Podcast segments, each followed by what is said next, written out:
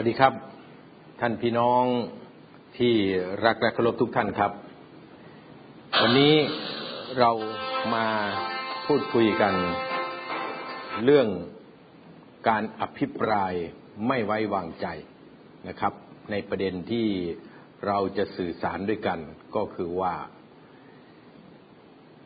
ศึกอภิปรายไม่ไว้วางใจ ครั้งนี้ทำให้พลังประชารัฐ ระสำต้องบอกว่าระสำจริงนะครับ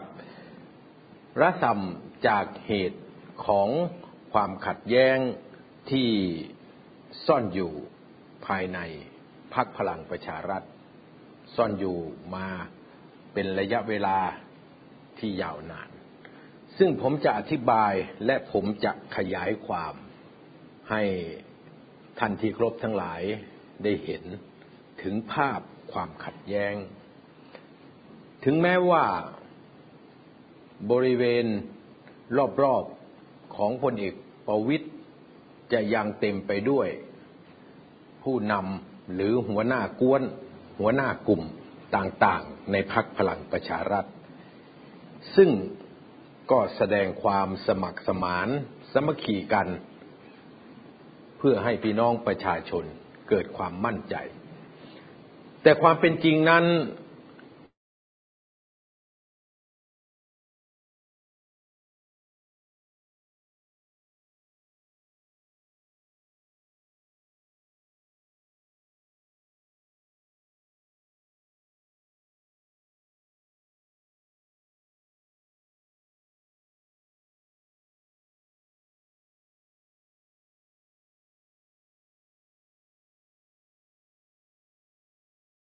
อำนาจทางการเมือง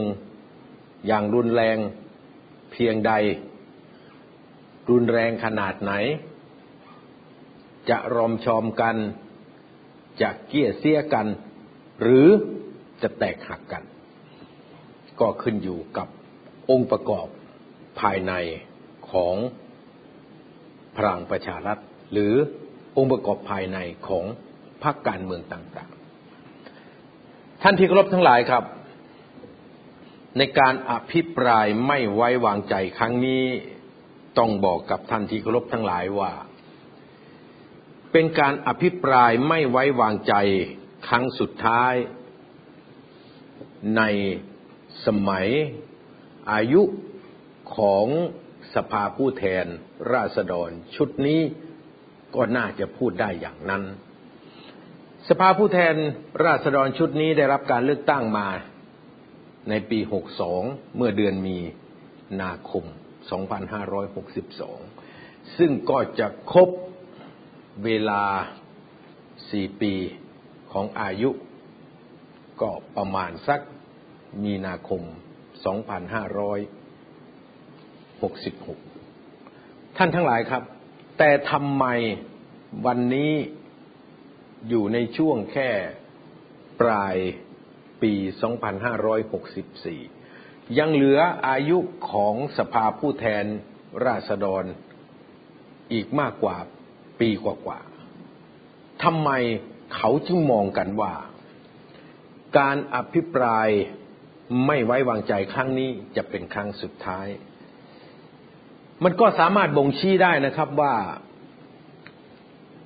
ความ ไว้เนื้อเชื่อใจ ระหว่างสสพักร่วมรัฐบาลด้วยกัน ก็คงหมดแล้ว แต่ละฝ่ายแต่ละพักก็เตรียมตัวเตรียมพร้อมที่จะเดินทางทางการเมืองของตนเอง การอยู่ร่วมกันตอนนี้ก็เป็นสภาวะเพียงแค่ชั่วข่าว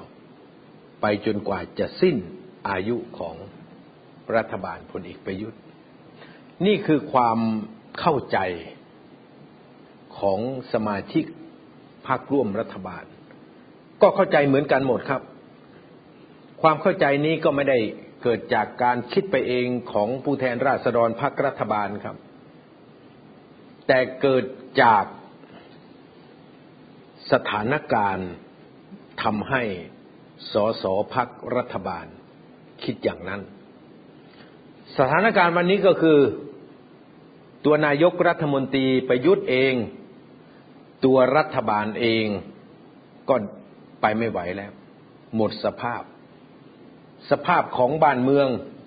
ก็ย่ำแย่ เต็มไปด้วยความทุกข์ยาก เต็มไปด้วยเสียงร้องไห้ คาบน้ำตาของพี่น้องประชาชน ที่เกิดขึ้นจากความสูญเสีย วันนี้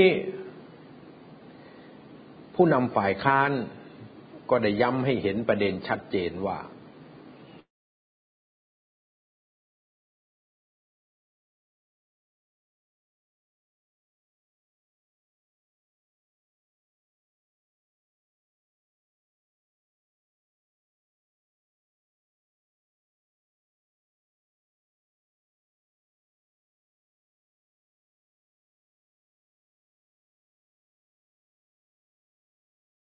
ต้องเอาพลเอกประยุทธ์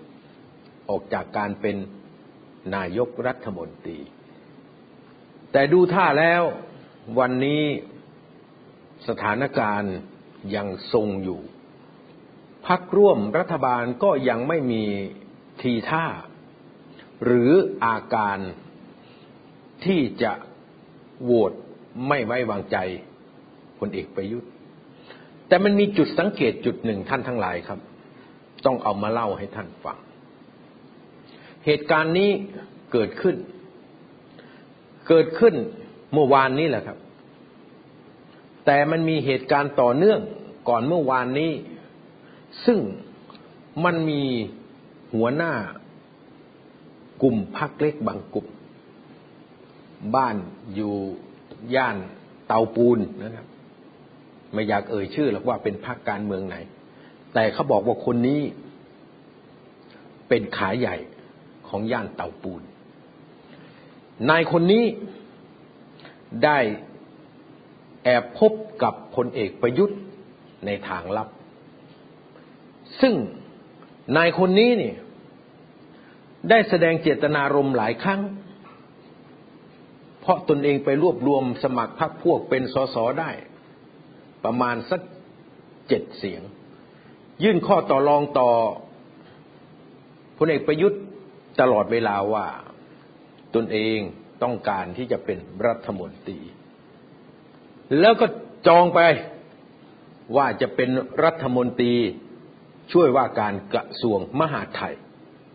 แล้วก็เล็งไว้ว่าจะต้องควบคุมกำกับดูแลกลุ่มส่งเสริมการปกครองส่วนท้องถิ่น นี่พูดไว้อย่างนี้นะครับ ไม่ใช่พูดในวงในนะ พูดให้คนทั่วไปสาธารณชนคนแวดล้อมนี่ได้รับทราบ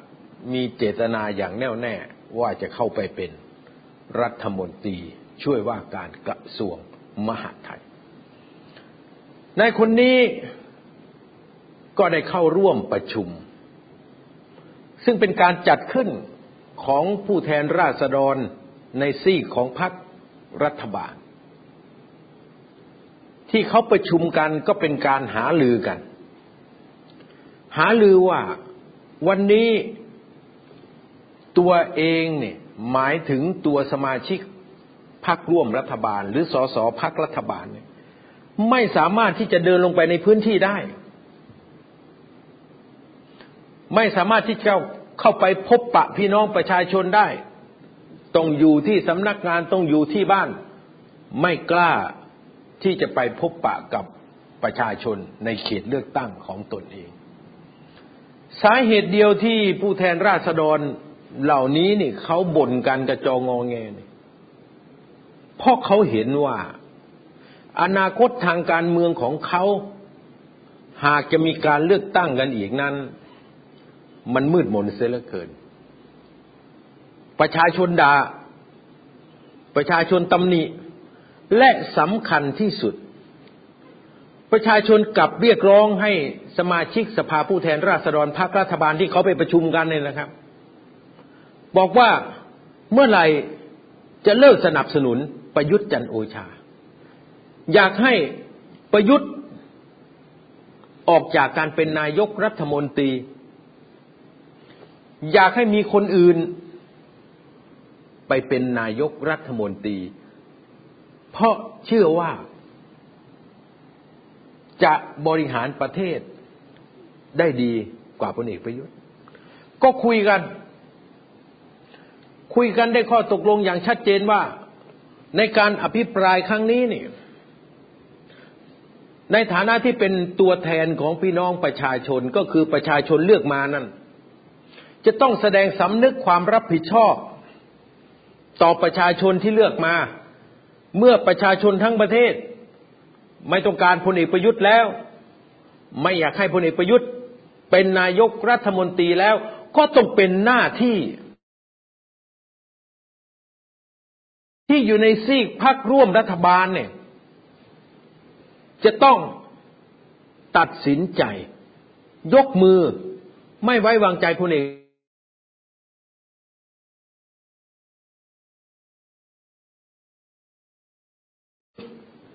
จากการเป็นนายกรัฐมนตรีตามที่รัฐธรรมนูญ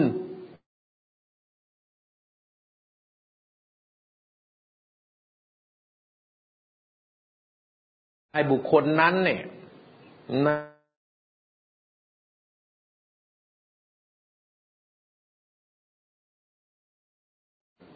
ไม่ไว้วางใจเกินกึ่งหนึ่งของสมาชิกสภาผู้แทนราษฎรที่มีอยู่ในขณะนั้นยกมือไม่ไว้วางใจ ความเป็นรัฐมนตรีจะสิ้นสภาพไปดูทันที ทุกคนที่คุยกันก็เห็นพ้องต้องกัน เอาละมันถึงเวลาที่จะต้องทำเพื่อประชาชนแล้ว ก็ต้องแสดงความรับผิดชอบต่อประชาชน ก็เห็นพ้องต้องกันว่าการโหวตเลือก หรือไม่เอา พลเอกประยุทธ์จะต้องเกิดขึ้น อาจจะมีคนไว้วางใจ แต่กลุ่มนี้เขาคุยกันแล้วว่าเขาไว้วางใจไม่ได้ เพราะไว้วางใจแล้วก็จะทำให้ตัวเขาเนี่ยได้รับความเสียหายทางการเมือง นั่นก็คือประชาชนไม่เลือกมาอีก ก็ได้ข้อสรุปกันอย่างนี้ โดยบอกกันว่า ในช่วงที่มีการอภิปรายไม่ไว้วางใจเนี่ยไอ้สสเหล่านี้นี่จำนวนหลายสิบคนเนี่ย จะนั่งฟังการตอบคำถามของประยุทธ์จันโอชา อย่างตั้งอกตั้งใจ ถ้าชี้แจงไม่ได้ ถ้าตอบคำถามไม่ได้ ก็ต้องตัดสินใจโหวตไม่ไว้วางใจ ไอ้นายคนนี้ที่เป็นผู้ยิ่งใหญ่ย่านย่านเตาปูนเนี่ย ก็ออกจากที่ประชุม ก็ความต้องการที่จะเอาใจพลเอกประยุทธ์ ก็นำความเรื่องนี้ไปบอกกับประยุทธ์ ว่าขณะนี้พักร่วมรัฐบาลเนี่ย เขาไม่เอาประยุทธ์แล้ว มีสสที่ร่วมประชุมกันหลายสิบคนนี่เขาบอกว่าเขาเลือกประยุทธ์ไม่ได้ เพราะเลือกไปแล้วนี่ประชาชนดา่าเขาโหวตไว้วางใจประยุทธ์ไม่ได้ เพราะประชาชนด่ามากเหลือเกิน พอไปแจ้งข่าวข้อมูลนี้ให้ประยุทธ์จันโอชาทราบ ประยุทธ์จันโอชาก็เดินหน้า ในการสกัดกั้น สสพักรัฐบาลพวกนี้ทันที เมื่อวานนี้ครับ ปล่อยข่าวมาเลย ว่าไอ้คนที่เริ่มต้นในการที่จะโค่นประยุทธ์ในสภาผู้แทนราษฎรเนี่ย คือคนที่ทรยศต่อประยุทธ์ ข้อกล่าวหาแรกออกมา และก็พยายามสืบ สาวลาวเรื่องว่า ใครเป็นโต้ผู ในการที่จะล้มพลเอกประยุทธ์ ในสภาผู้แทนราษฎร หลังจากนั้นก็มีการโยนข่าวชิ้นหนึ่งออกมา นั่นก็คือการจ้องที่จะปรับนางตีนุชเทียนทอง นางสาวตีนุชเทียนทอง รัฐมนตรีว่าการกระทรวงศึกษา ชัยวุฒิ รัฐมนตรีว่าการกระทรวงดิจิตอลเพื่อเศรษฐกิจและสังคม และก็นายสุชาติชมกิน รัฐมนตรีว่าการกระทรวงแรงงาน โยนออกมาก่อน บอกว่ามีข้อขัดแย้งและมีข้อต่อรอง ท่านทั้งหลายครับ นั่นคือเหตุการณ์ที่เกิดขึ้น พร้อมกับการนำข่าว ไปบอกพลเอกประยุทธ์ว่าจะมีสสรัฐบาล ส่วนหนึ่ง ที่เขาจะไม่ยกมือไว้วางใจประยุทธ์ เพราะประชาชนกดดันครับ เมื่อเป็นอย่างนี้กระบวนการสืบสาวราวเรื่องของพลเอกประยุทธ์ ก็หาแพะรับบะผมบอกท่านทั้งหลายครับพลเอกประยุทธ์ก็เล็งไปที่คนเดียวนั่นแหละเพราะตัวเองอาจจะไม่พอใจเป็นการส่วนตัวอยู่แล้ว คือไม่ชอบขี้หน้าอยู่แล้ว นั่นคือเลขาธิการพักพลังประชารัฐ ร้อยเอก ธรรมนัฐพมเผ่า ก็เล็งไปที่ธรรมนัฐเลย มีการเรียกพบเคลียร์กัน ทั้งตัวพลเอกประยุทธ์ ทั้งตัวพลเอกประวิตย และทั้งตัวธรรมนัฐเคลียร์กันเมื่อวานนี้ เราก็ไม่รู้หรอกครับว่า เขาคุยอะไรกัน แต่ผลที่สะท้อนออกมา ต่อที่ประชุมพักพลังประชารัฐเมื่อวานนี้ เราเห็นความกระดีกระดาของกลุ่มสามมิตร ย้อนให้ท่านทั้งหลายได้เห็นเหตุการณ์นะครับ เพราะเป็นเหตุการณ์ที่เชื่อมโยงกัน มีการเรียกพบกันทางลับ ระหว่างประวิตรธรรมนัตแล้วก็ประยุทธ์ ซึ่งคุยอะไรกัน เราไม่รู้ แต่หลังจากคบกัน ในที่ประชุมพักพลังประชารัฐ คนที่กระดีกระดาที่สุดก็คือผู้นำกลุ่มสามมิตร ไม่ว่าจะเป็นสุริยะจึงรุ่งเรืองกิจ หรือสมศักดิ์เทพสุทิน เพราะวันนี้ในทางการเมืองนั้นประยุทธ์เอาใจสมศักดิ์กับสุริยะมาก เพราะดึงกำลังของสมศักดิ์และสุริยะเนี่ยมาหนุนตัวเอง ไม่ว่าจะเป็นการตั้งคนสนิทของสมศักดิ์เทพสุทิน ให้ขึ้นเป็นโฆษกรัฐบาลโดยไม่ปรึกษาหารือใครเลย ไม่พูดไม่คุยกับใครพลเอกประยุทธ์ตั้ง และย้อนหลังไปในวันที่มีการเลือกตั้งเลขาธิการพักพลังประชารัฐ ก่อนการเลือกตั้ง สมศักดิ์เทพสุทินเป็นคนออกมาขวางการขึ้นเป็นเลขาธิการพักของธรรมนัฐพมเผ่า อย่างเปิดเผยและจงแจ้ง แล้วก็สอดรับกับข่าวทางลับ ที่พลเอกประยุทธ์ก็ได้ส่งสัญญาณไปที่พักพลังประชารัฐ จะผ่านตัวประวิตรโดยตรง หรือจะผ่านไปทางกลุ่มสามิตรสมศักดิ์ไม่มีใครทราบได้ หรือจะผ่านไปที่อนุชานาคาสายแล้วให้อนุชาไปบอกคนที่พักบอกว่า ประยุทธ์ ไม่ต้องการให้ธรรมนัตขึ้นเป็นเลขาธิการพักพลังประชารัฐ ผมไล่เลียงเพื่อให้ท่านเห็นว่า ตัวของประยุทธ์มีความไม่พอใจหรืออิจฉาริษยาเป็นการส่วนตัวกับร้อยเอกธรรมนัฐพมเผ่า ซึ่งผมก็ไม่เข้าใจว่าพลเอกประยุทธ์เป็นนายกรัฐมนตรีแล้ว เป็นอดีตผู้บัญชาการทหารบกก็เป็นมาแล้ว จะไปอิจฉาตาร้อนอะไรกับร้อยเอก ชื่อธรรมนัฐพมเผ่า แต่เรื่องนี้ในสังคมการเมือง โดยเฉพาะในพักพลังประชารัฐรู้ดีว่าพลเอกประยุทธ์ไม่ปื้มธรรมนัฐแม้แต่หน้าก็ยังไม่อยากจะมอง ท่านทั้งหลายครับ เมื่อเกิดเหตุขบฏในพักรัฐบาลขึ้น แต่เราจะเรียกว่าขบฏก็ไม่ได้ จะเรียกว่าทรยศก็ไม่ได้ เพราะกลุ่มขบฏเหล่านี้ และคนที่มีความคิดที่พลเอกประยุทธ์เรียกว่าทรยศเนี่ย เขาเนี่ยขบฏต่อความไม่ชอบธรรมขบฏต่อความไม่เอาไหนขบฏต่อความล้มเหลวที่พลเอกประยุทธ์สร้าง ให้เกิดขึ้นกับสังคมไทย พูดง่ายๆสสเหล่านี้มีจิตสำนึกดี แต่ถูกกล่าวหาว่าเป็นขบฏเป็นพวกทรยศทรยศต่อพลเอกประยุทธ์ แต่มายืนอยู่กับประชาชน ก็โยนความผิดว่าจะต้องมีผู้บงการ ชื่อธรรมนัตแน่นอน ท่านทั้งหลายครับ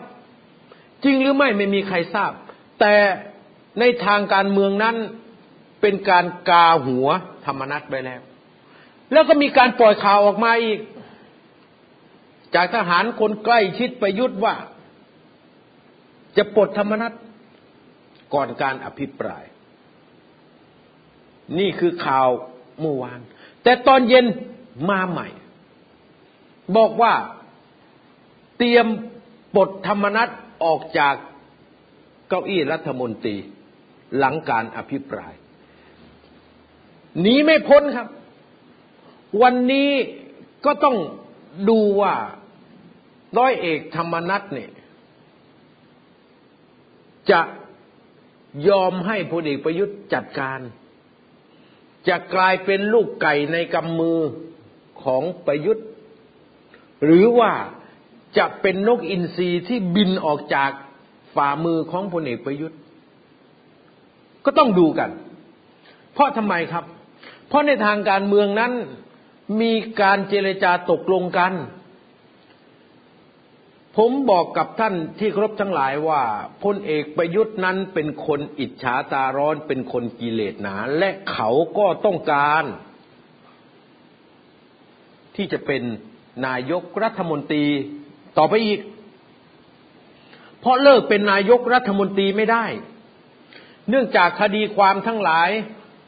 ที่พลเอกประยุทธ์ถูกฟ้องและสร้างความเสียหายกับบ้านเมืองนั้น ถ้าหมดอำนาจเมื่อไหร่ ก็ต้องได้รับผลกรรม ได้รับชะตากรรม ไม่หนีไปต่างประเทศก็ใช้ชีวิตขึ้นลงขึ้นศาลสุดท้ายตายขาคุกพระเดชประยุทธ์ก็ไม่อยากให้สภาพของตนเอง ตกอยู่ในชะตากรรมอย่างนั้น ท่านที่ครบทั้งหลายครับ มันจึงมีการเจรจากัน และน่าจะเป็นการตกลงขั้นเริ่มต้น และได้เดินเกมไปแล้ว นั่นคือการจับมือกันเพื่อฟื้นกลุ่มสามมิตรให้เข้ามามีอำนาจในพรรคพลังประชารัฐอีกครั้ง ตั้งแต่การดึงญาติสนิทของคุณสุริยะจึงรุ่งเรืองกิจมาจัดการถ่ายทอดฟุตบอล ทันทีทันใด ตั้งแต่การตั้งคนสนิทของสมศักดิ์เทพสุทิน ให้เข้ามาเป็นโฆษกประจำสำนักนายกรัฐมนตรี ความสัมพันธ์ก็แนบแน่น เขาเรียกว่า พลเอกประยุทธ์ก็ไม่ชอบ ขี้หน้าธรรมนัตฝ่ายสามมิตรก็เป็นศัตรูทางการเมืองกับธรรมนัตเพราะธรรมนัตขึ้นมาเป็นใหญ่ เหนือกลุ่มสามมิตร ในพรรคพลังประชารัฐ อันนี้ต้องอธิบายให้ท่านทั้งหลายฟังอย่างละเอียด เพราะการอภิปรายไปยุทธเที่ยวนี้มันทำให้พลังประชารัฐระส่ำจริงๆ ดังนั้นเมื่อไปยุทธตัดสินใจว่าหากผ่านการอภิปรายเที่ยวนี้ไปได้ ก็เชื่อว่าตัวเองจะมีโอกาสเป็นนายกรัฐมนตรีต่ออีก ไม่ว่าจะเป็นการยุบสภาแล้วเลือกตั้งใหม่ เพราะตัวประยุทธ์ก็มีเสียงในมือก็คือสมาชิกสภาผู้แทนราษฎรของกลุ่มสามมิตร และอาจจะดึงพรรคประชาธิปัตย์หรืออาจจะเอาพรรคภูมิใจไทย แต่สำคัญที่สุดประยุทธ์มีสมาชิกวุฒิสภา 250 คน เป็นเสียงในกำมือแน่ๆ เสียงตายของประยุทธ์ 250 ก็แค่เอาผู้แทนราษฎรมาบวกกับสว ประยุทธ์ก็มีโอกาสเป็นนายกรัฐมนตรีอีกครั้ง นี่พลเอกประยุทธ์คิดพลเอกประยุทธ์วางแผน แต่จะเป็นจริงหรือไม่เราไม่ทราบ ท่านทั้งหลายครับ ประยุทธ์เมื่อวางแผนและมีลูกคิดลางแก้วอย่างนี้ และรู้ว่าทางกลุ่มสามมิตรเป็นศัตรูกับธรรมนัตทางการเมืองแน่นอน ก็จึงพยายามหนุนกลุ่มสามมิตร และให้กลุ่มสามมิตรนี่ยึดพลังประชารัฐคืนจากธรรมนัตและประวิตยซึ่งถ้าพลเอกประยุทธ์รอด จากการอภิปรายไม่ไว้วางใจครั้งนี้ได้ คนที่จะต้องถูกจัดการหนีไม่พ้นธรรมนัตครับ ยังไงก็ถูกจัดการ ไม่ว่าวันนี้พลเอกประยุทธ์จะรับปากธรรมนัตอย่างไรก็ตาม ผลประโยชน์จะตกลงกันอย่างไรก็ตาม แต่เชื่อเถอะ ทางการเมืองพลเอกประยุทธ์ต้องจัดการธรรมนัตและจะจัดการหลังการอภิปราย เพราะจัดการตอนนี้ไม่ได้ ข้อเสนอที่ กลุ่มธรรมนัตยื่นข้อเสนอ ให้พลเอกประยุทธ์พิจารณาปรับคอรมอและเอาธรรมนัตขึ้นว่าการ เอานฤมลขึ้นว่าการ เอาสันติพร้อมพัฒขึ้นว่าการพลเอกประยุทธ์ก็รับไว้เพียงแค่รับไว้นะแต่พอมันพ้นการอภิปรายไม่ไว้วางใจ เสร็จแล้วเนี่ยพลเอกประยุทธ์จะไม่รักษาข้อตกลงนี้หรอก เพราะพลเอกประยุทธ์รู้ว่า ในการที่จะจัดการธรรมนัตเนี่ย มันมีผลและปลายเหตุของการเสนอชื่อแคนดิเดตนายกรัฐมนตรี หากมีการเลือกตั้ง ในอนาคต เพราะกลัวว่าพลังประชารัฐเนี่ย จะไม่เสนอชื่อตัวเองก็คือไม่เสนอชื่อประยุทธ์ เป็นแคนดิเดตนายกรัฐมนตรีอีกแล้ว เห็นไหมครับ ดังนั้นด้วยความสมเหตุสมผลทางการเมืองด้วยประการทั้งปวง จึงเป็นเหตุอันชอบธรรมที่พลเอกประยุทธ์ต้องจัดการฆ่าธรรมนัตทางการเมืองเสีย ปล่อยให้เป็นหอกข้างแค่พลเอกประยุทธ์ไม่ได้ ก็ต้องมาติดตามดูกันครับว่า ธรรมนัต จะยอมถูกฆ่าจากประยุทธ์ไหม ถ้าไม่ยอม ก็มีหนทางเดียวครับ คือสู้ การที่จะสู้กับพลเอกประยุทธ์ มันก็มีช่องทางเดียว ช่องทางนั้นก็คือจะต้องจัดการพลเอกประยุทธ์ให้ได้ ในการอภิปรายไม่ไว้วางใจครั้งนี้ ซึ่งก็คงอาศัยเสียงสภาผู้แทนราษฎรพรรครัฐบาลที่จะต้องยกมือหนุนฝ่ายค้านเนี่ยห้าสิบหกสิบเสียงเนี่ย ก็น่าจะมั่นใจว่า เสียงไม่ไว้วางใจของพลเอกประยุทธ์ มากเกินกึ่งหนึ่ง และพลเอกประยุทธ์จะสิ้นสภาพการเป็นนายกรัฐมนตรีทันที ดังนั้นมันจึงเป็นเรื่องที่น่าติดตามมาก ถึงแม้เมื่อวานนี้ ที่ประชุมพักพลังประชารัฐ จะออกมาในทิศทางที่ตั้งคนที่เป็นองคลักษ์พิทักษ์ประยุทธ์ ซึ่งเมื่อเช้าก็เห็นมีแค่คุณไพบูลนะครับ ที่ออกมาประท้วงสองสามครั้ง แล้วก็ต้องหน้าหงายไปเพราะถูกตอบกลับ นอกนั้นยังไม่ผูก นอกนั้นก็ยังไม่เห็น เข้าใจว่าตอนนี้ยังอื้ออึงกันอยู่ ถึงแม้ว่าเมื่อวานนี้พลเอกประวิตยจะพูดที่มูลนิธิบ้านป่าลอยต่อ กับสสและรัฐมนตรีว่า จะต้องลงคะแนนไปในทิศทางเดียวกัน แต่ในทางการเมืองนั้นท่านทั้งหลายครับ มันก็เป็นแค่เพียงการพูด เพื่อไม่ให้เกิดความกับเพื่อมให้สถานการณ์มันนิ่ง เนื่องจากมันอื้ออึงมาก เรื่องสอสอจะยกมือไม่ไว้วางใจประยุทธ์ ถ้ามันเป็นสอสอฝ่ายค้านมันก็ไม่อื้ออึงหรอกครับ เพราะสอสอฝ่ายค้านก็ต้องยกมือไม่ไว้วางใจประยุทธ์อยู่แล้ว แต่นี่มันมีกระแสออกมาจาก สสฝั่งรัฐบาล ท่านทั้งหลายครับพลเอกประวิตยธรรมนัฐวิรัตรัตนเศษสามเพเมเกอร์นี้ จะถูกพลเอกประยุทธ์จัดการ หลัง การอภิปรายไม่ไว้วางใจจบจบลง ตัวพลเอกประวิตยนั้นก็คงไม่ต้องจัดการอะไรมากหรอก ถ้าจัดการธรรมนัตได้ จัดการวิรัตได้พลเอกประวิตยก็แค่ผู้เท่าคนหนึ่งที่อยู่ในกำมือของพลเอกประยุทธ์ ประยุทธ์และองค์คาพยพก็จะเลี้ยงประวิตยไว้ ไปจนกระทั่งสถานการณ์เหมาะสม ซึ่งเขาก็คาดหมายว่าจะยุบสภาประมาณช่วงหลังเดือนมีนาคม 2565 ท่านทั้งหลายครับ นี่คือช่วงเวลาที่พลเอกประยุทธ์จะลากสถานการณ์ไป จากวันนี้ไปถึงมีนาคม 2565 แล้วเมื่อเราเห็นการต่อสู้แย่งชิง หรือแรงกระเพื่อมที่เกิดขึ้น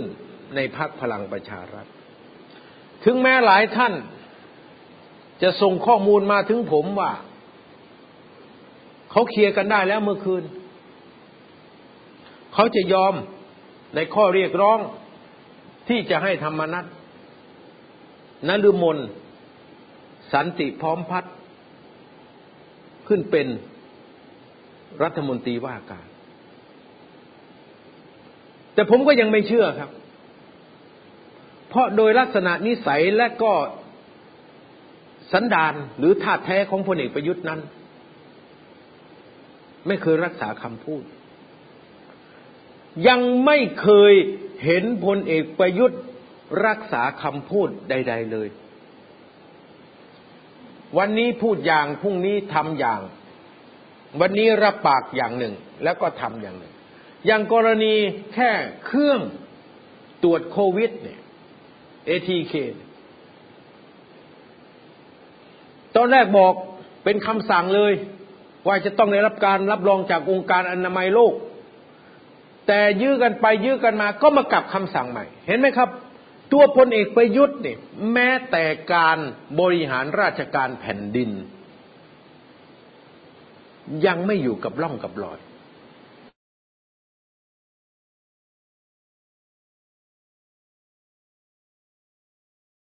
ลบตะแลงยื้อเวลา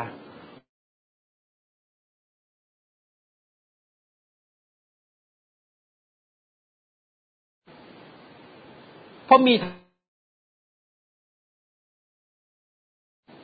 ในช่วงนี้นะครับ ถ้าจะหนีจากสถานการณ์นี้นะ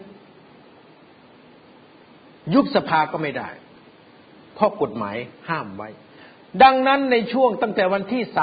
31 สิงหาคม จนถึงเวลาลงคะแนนก็คือวันที่ 4 กันยายน ถ้าใครต้องการที่จะเปลี่ยนอำนาจ ก็ต้องทำช่วงนี้แหละครับ และผมต้องเตือนไปนะ ไอ้คนที่ผมเอ่ยชื่อไว้ ไม่ว่าจะเป็นธรรมนัตวิรัตรัตนเศษเนี่ยยังไงพลเอกประยุทธ์ก็จัดการอยู่แล้วพลเอกประยุทธ์ไม่เอาไว้หรอก นี่เตือนในทางการเมือง แล้วก็บทกรสอนใจในอดีตก็มีนะครับ ที่เคยเตือนกันไว้ อย่างกรที่เขาท่องกันในสมัยอดีตเนี่ยยังใช้ได้นะครับ บทกรนั้นเนี่ยประเพณีตีงูให้หลังหัก มันก็มักทำร้ายได้ภายหลัง จระเข้ใหญ่ไปถึงน้ำมีกำลัง เหมือนเสือขัง ไปถึงดงก็คงร้าย พลเอกประยุทธ์วันนี้ก็เปรียบเทียบก็คืองูเห่า ถ้าฆ่าไม่ตาย ตีเพียงแค่หลังหัก สุดท้ายประยุทธ์ก็ฉกกัด แล้วคนที่ตีงูให้หลังหัก ก็จะเจอพิษแล้วก็จะเป็นผู้พ่ายแพ้และเสียชีวิตไป เหมือนกัน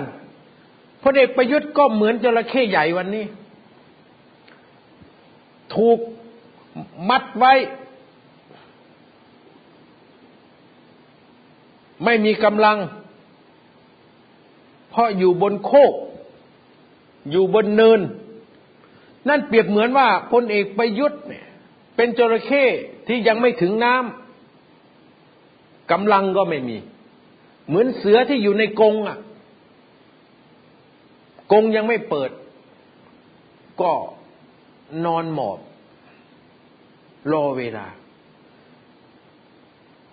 สิ่งที่ขังประยุทธ์ไว้วันนี้ก็คือกรอบเวลาของการอภิปรายไม่ไว้วางใจไงครับ ถ้าลงมติ แล้วพลเอกประยุทธ์ผ่าน ก็เหมือนจระเข้ใหญ่ไปถึงน้ำน่ะ มีกำลังวังชาขึ้นมาทันทีขบกัดคนได้ไปทั่ว เหมือนเสือที่ถูกขังกงไว้ แล้วพอไปถึงป่าเปิดกง เสือก็มีแรงขึ้นมาทันที ดุร้ายเข้ากัดเข้ากินประชาชน โดยเฉพาะคนที่พลเอกประยุทธ์มองเป็นศัตรูได้ทันทีเหมือนกันจำไว้นะครับ ประเพณีตีงูให้หลังหัก มันก็มักทำร้ายได้ภายหลัง จระเข้ใหญ่ไปถึงน้ำมีกำลัง เหมือนเสือขัง ไปถึงดงก็คงร้าย นี่คือสิ่งที่จะต้องเตือนใจบุคคลทั้งหลายไว้นะครับ เมื่อท่านคิดก่อการแล้ว ไม่ว่าท่านจะก่อการจริงไม่ก่อการจริง แต่วันนี้ประยุทธ์มองท่านแล้ว ว่าท่านเป็นขบฏต่อประยุทธ์ท่านมาเข้าข้างประชาชน ท่านมายึดประโยชน์ของประชาชนคนทั้งชาติ แต่ประยุทธ์มองท่านว่าเป็นขบฏ อย่างไรก็ตามพวกท่านก็จะเป็นขบฏ เป็นคนทรยศของประยุทธ์ แล้วในทางการเมืองนั้น แล้วก็นิสัยธาตุแท้ของประยุทธ์นั้น ก็ไม่มีวันอภัยกับท่านหรอก และอย่าคิดนะ ว่าถ้าท่านไปแอบหลังพลเอกประวิตยแล้วพลเอกประวิตยจะคุ้มครองป้องกันท่านได้ วันนี้สภาพของประวิตยเป็นเพียงนายกรัฐมนตรี ขาลอยครับ ไม่ได้รับการ มอบหมายงานที่มีอำนาจหน้าที่โดยตรงให้ทำสักอย่าง เป็นรองนายกรัฐมนตรีขาลอย โดยประยุทธ์อ้างว่าพลเอกประวิตยนั้น สุขภาพไม่ค่อยดี ไม่อยากให้ทำงานหนักแต่จริง ๆก็คือตัดสินใจรวบอำนาจ ที่เคยเป็นของพลเอกประวิตย กลับมาเป็นของพลเอกประยุทธ์ทั้งหมด ถ้าทางการเมืองก็คือบอนไซประวิทย์ความสัมพันธ์ฉันพี่น้องมันก็ไม่ได้เป็นหลักประกันทางการเมืองว่า คนที่เป็นพี่เป็นน้องกัน เรียนโรงเรียนเดียวกัน รับราชการอยู่ด้วยกัน เติบโตมาด้วยกันสนับสนุนส่งเสริมกัน ก็ใช่ว่าจะไม่หักหลัง ก็ใช่ว่าจะไม่จัดการกันทางการเมือง เพราะเคยเห็นมามากต่อมาก ต้องบอกท่านทั้งหลายว่า นี่คือสภาพความระสำระสายของ พักพลังประชารัฐ ภายใต้ช่วงเวลาของการอภิปรายไม่ไว้วางใจ แต่สิ่งหนึ่งที่ผมเห็นได้จากพักฝ่ายค้าน ซึ่งเขาก็ตัดสินใจอย่างเอาจริงเอาจัง ไม่เหมือนการอภิปรายในช่วงก่อนๆมา นั่นก็คือมติของพรรคเพื่อไทย ต้องพูดไว้ ต้องบอกไว้ และต้องแสดงความนับถือในความกล้าหาญทางการเมืองในครั้งนี้ หลายคนที่ไม่ชอบพรรคเพื่อไทยอาจจะพูดได้ว่า ก็พรรคเพื่อไทยคิดว่าอีกไม่นาน สภาชุดนี้ก็จะไม่อยู่แล้ว จึงออกมติว่า สสท่านใด ที่ไม่ลงมติตามมติที่ประชุมของพรรคว่าจะให้โหวตอย่างไร สสคนนั้นจะถูกลงโทษโดยการขับออกจากการเป็นสมาชิกพรรคก็ถือเป็นความกล้าหาญครับ ถึงแม้ข้างก่อนๆ จะยังไม่มีมติแบบนี้ แต่ก็ถือว่าเป็นความกล้าหาญเป็นความเอาจริงเอาจัง ในการที่จะรวมเสียงของพรรคฝ่ายค้านให้เป็นเอกภาพ สองร้อยกว่าเสียง ต้องเป็นเอกภาพ สสพักเพื่อไทยที่ใจอยู่กับพลเอกประยุทธ์ ก็จะได้สมประโยชน์ถูกขับออกจากพัก ก็ไปหาพักอื่นสังกัด อันนี้ก็ว่ากันไปทางการเมือง แต่ท่านทั้งหลายครับ มติของพรรคเพื่อไทย ประกอบกับการแสดงตัวอย่างชัดเจนก็ของสสรัฐบาลกลุ่มใหญ่ ที่ไม่ต้องการจะโหวตไว้วางใจบนเอกประยุทธ์ มันสอดรับกัน เกิดจริงไหม ถ้ามันเกิดขึ้นจริง สสรัฐบาล กลุ่มหนึ่งหกสิบเจ็ดสิบคนเนี่ย ยกมือ ไม่ไว้วางใจพลเอกประยุทธ์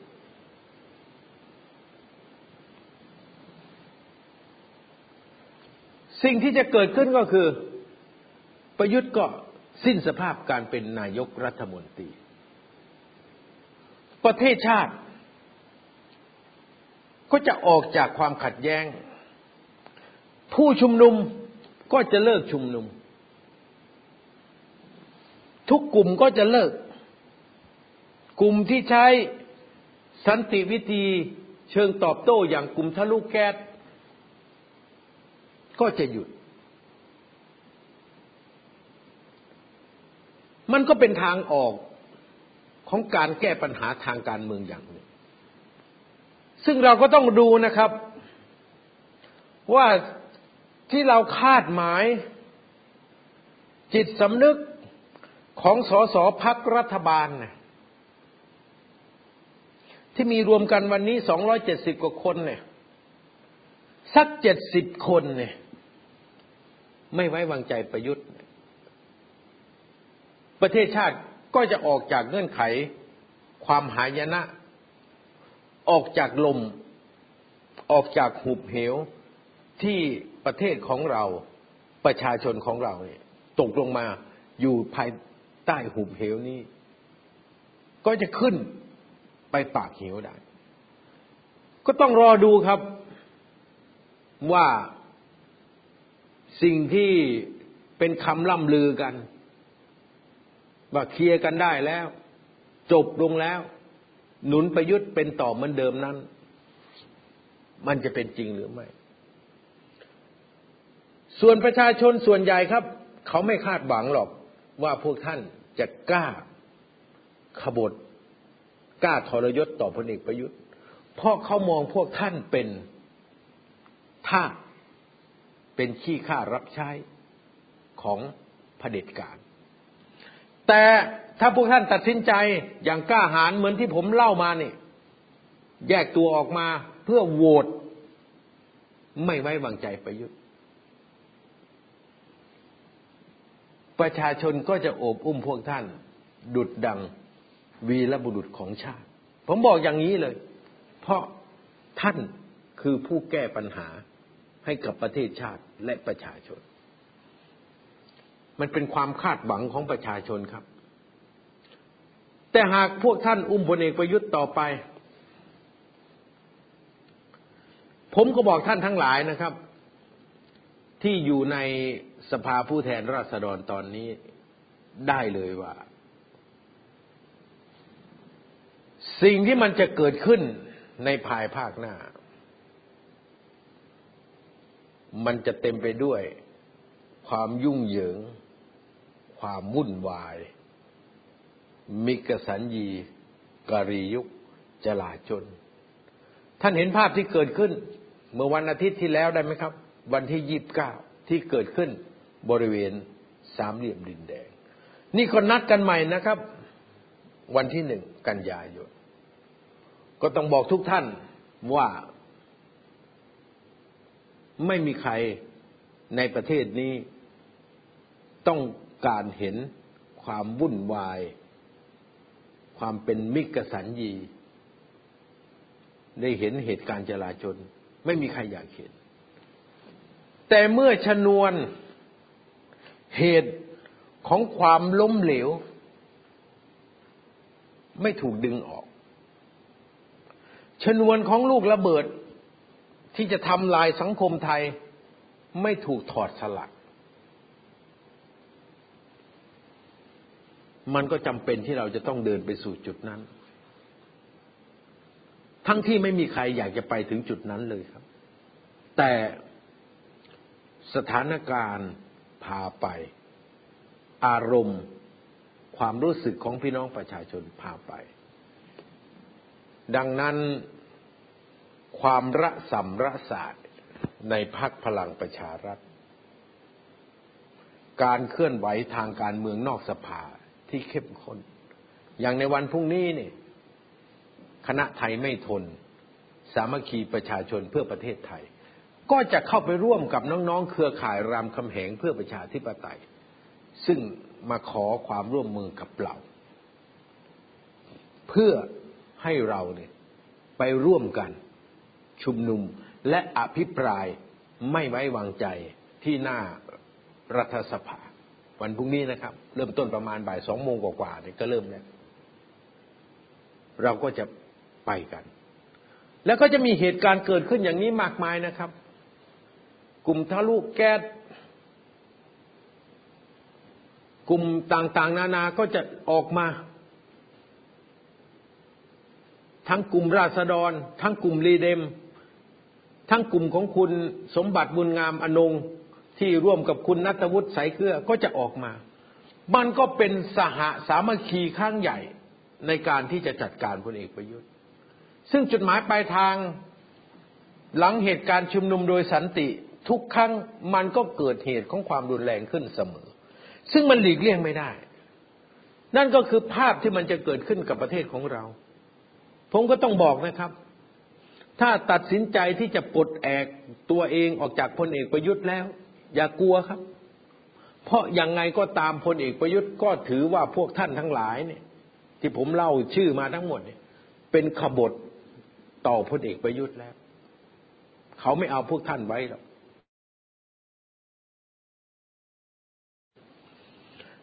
และวันนี้